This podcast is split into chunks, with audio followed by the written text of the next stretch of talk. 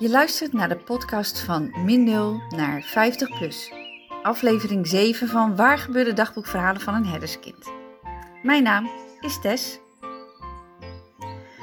Verliefde vlinders in vogelvlucht. Om wat meer inzicht te krijgen in mijn huidige denkpatronen en waar deze mogelijk vandaan komen, neem ik je deze keer mee in het verhaal van de verliefde vlinders. Het verhaal begint eigenlijk al op de basisschool. Ik weet niet of je dan wel echt kunt spreken van verliefdheid. Maar ik weet wel dat wij, vriendinnetje J, waar ik inmiddels al bijna 50 jaar vriendin mee ben, en ik, het heel vaak hadden over jongetjes uit onze klas. Uh, we hadden om de beurt verkering met een van de jongetjes.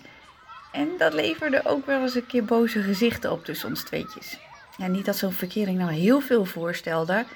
Want je werd via via gevraagd om verkering. Of er lag ergens een briefje waar je om verkering werd gevraagd. Maar dat was het dan ook. Maar in mijn herinnering waren dit wel de belangrijkste gesprekken tussen ons. We hebben het er nu af en toe nog over en liggen dan nog steeds helemaal in een deuk. Nadat ik naar Nederland was verhuisd, kreeg ik verkering met vriendje S.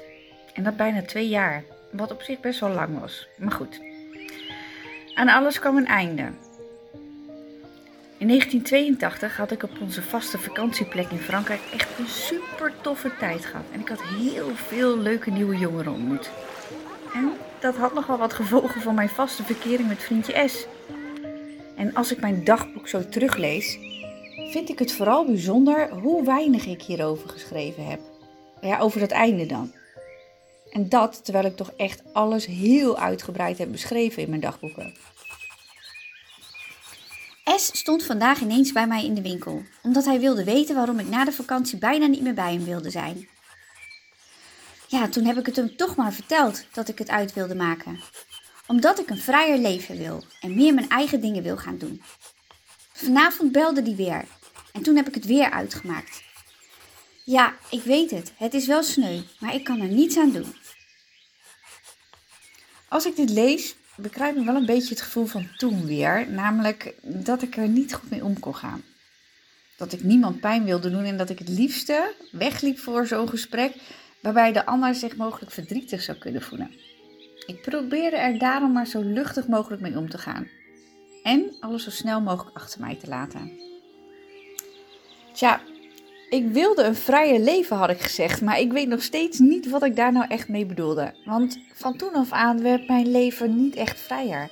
Ja, ik werd wel vrijer in mijn doen en laten, dat wel. Maar of ik nou echt zelf vrijer werd? Nou ja, dat viel eigenlijk wel tegen. Goed, terug naar de vlinders. De jongens in onze klas, die waren wel leuk. Ja, en grappig. Maar ja, ze waren in mijn beleving niet echt boyfriend material. De jongens van judo, daarentegen, waren een jaartje ouder. En dat vond ik al wel een beetje leuker.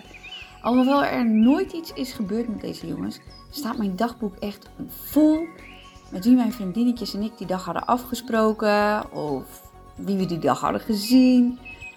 Ja, en daarnaast had ik zelf ook nog een leuke iets oudere buurjongen met wie ik elke week ging zwemmen. Dus ja, eigenlijk was ik best wel sportief als ik dat nu zo allemaal teruglees. Majorette, gym, judo, volleybal, zwemmen. Oké, ik dwaal weer af.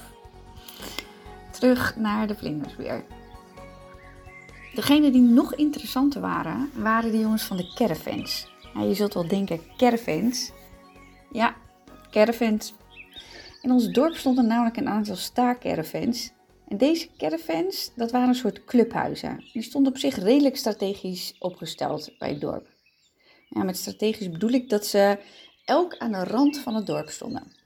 Elke caravan, annex clubhuis, had zijn eigen soort jongeren. En deze jongeren droegen bijna allemaal dezelfde soort kleding, hielden eigenlijk allemaal van dezelfde soort muziek en hadden hun eigen stijl.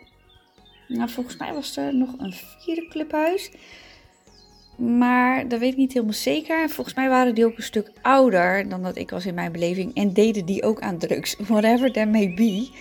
Want ik heb zelf echt geen idee wat ze dan wel gebruikten. Ja, en of ze überhaupt wel gebruikten. Misschien was het wel gewoon een verhaaltje. I don't know. Ja, ik behoorde in elk geval tot de caravan die er als laatste bij was gekomen. Daar kon je jezelf niet voor aanmelden of zo, maar je moest geïntroduceerd worden. En ik werd geïntroduceerd door een jongen die niet veel later ook mijn vriendje zou worden. Nou ja, ik noem voor het gemak in deze podcast nu vriendje R. Overigens waren de meeste van onze ouders niet echt blij met onze lidmaatschap van de caravan. Ik had regelmatig huisarrest omdat ik weer eens met een paar vrienden had gespijbeld, vriendinnetjes eigenlijk, om stiekem naar de caravan te gaan. Ja, de school belde vervolgens naar de ouders en die wisten vaak meteen hoe laat het was.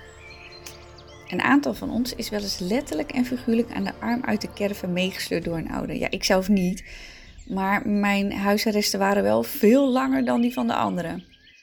Maar het was wel een geweldige tijd en we hadden het er allemaal over over. Ik introduceerde bijvoorbeeld op mijn beurt ook weer vriendinnen in onze caravan, die op hun beurt weer verkering kregen met andere leden van de club. Dat was op zich heel gemakkelijk, want ja, zo werd het wel steeds gezelliger. Althans, dat was de bedoeling. Want ondertussen kregen vriendje R en ik steeds vaker ruzie. Ik lees in mijn dagboeken dat het om hele lullige dingen ging. Maar wat die hele lullige dingen dan waren, dat staat er niet bij. En eerlijk gezegd kan ik het me eigenlijk ook niet helemaal meer herinneren.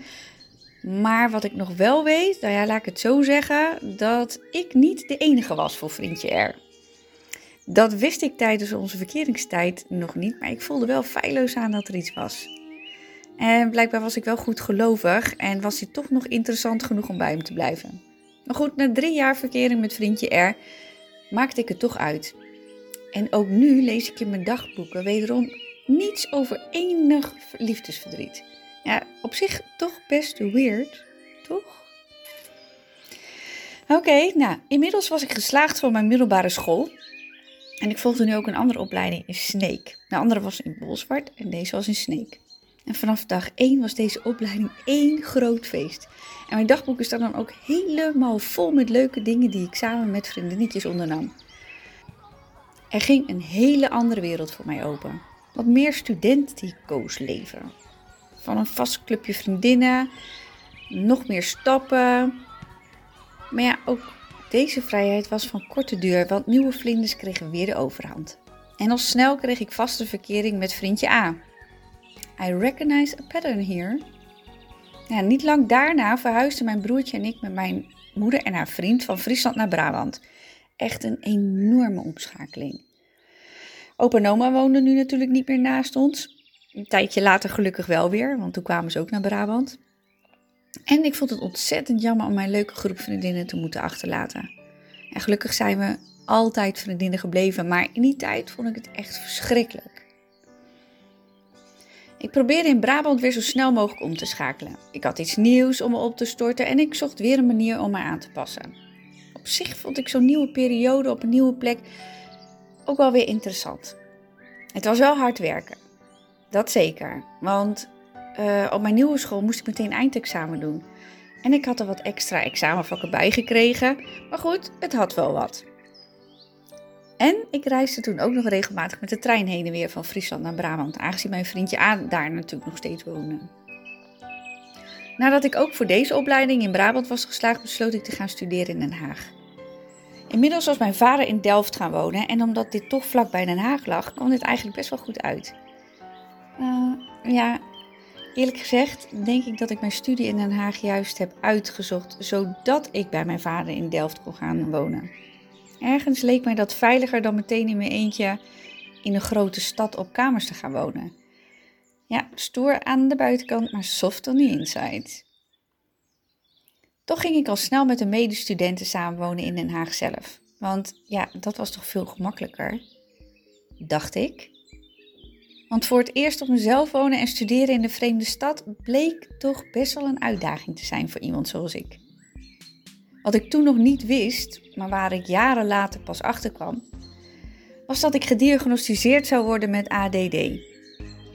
Ik was in mijn leven wel gewend aan veel prikkels en ook aan veel veranderingen en veel omschakelingen, maar dit was echt te veel voor mij.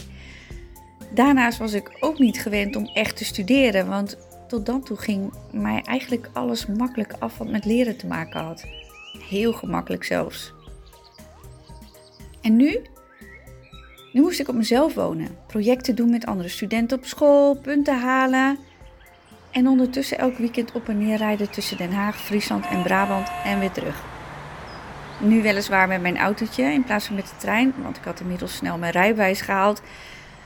Maar ja, met de auto is toch ook best wel intensief, zou ik maar zeggen.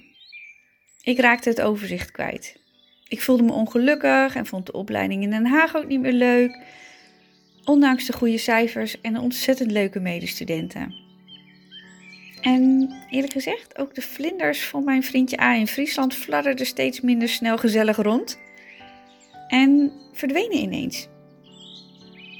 Tot groot verdriet en teleurstelling van vriendje A, die er helemaal niets van begreep.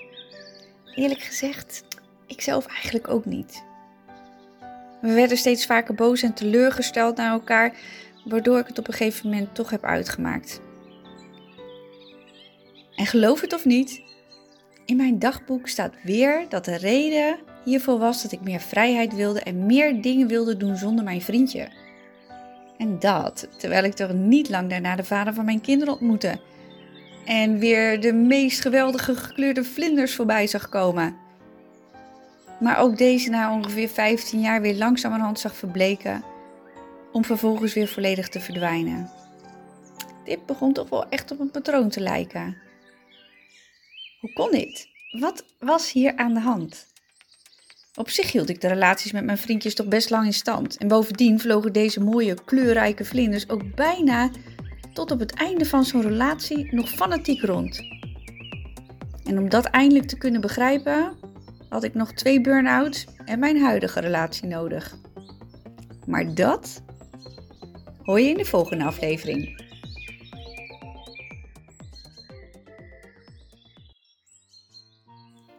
Dit was aflevering 7 van Waar gebeurde dagboekverhalen van een herderskind.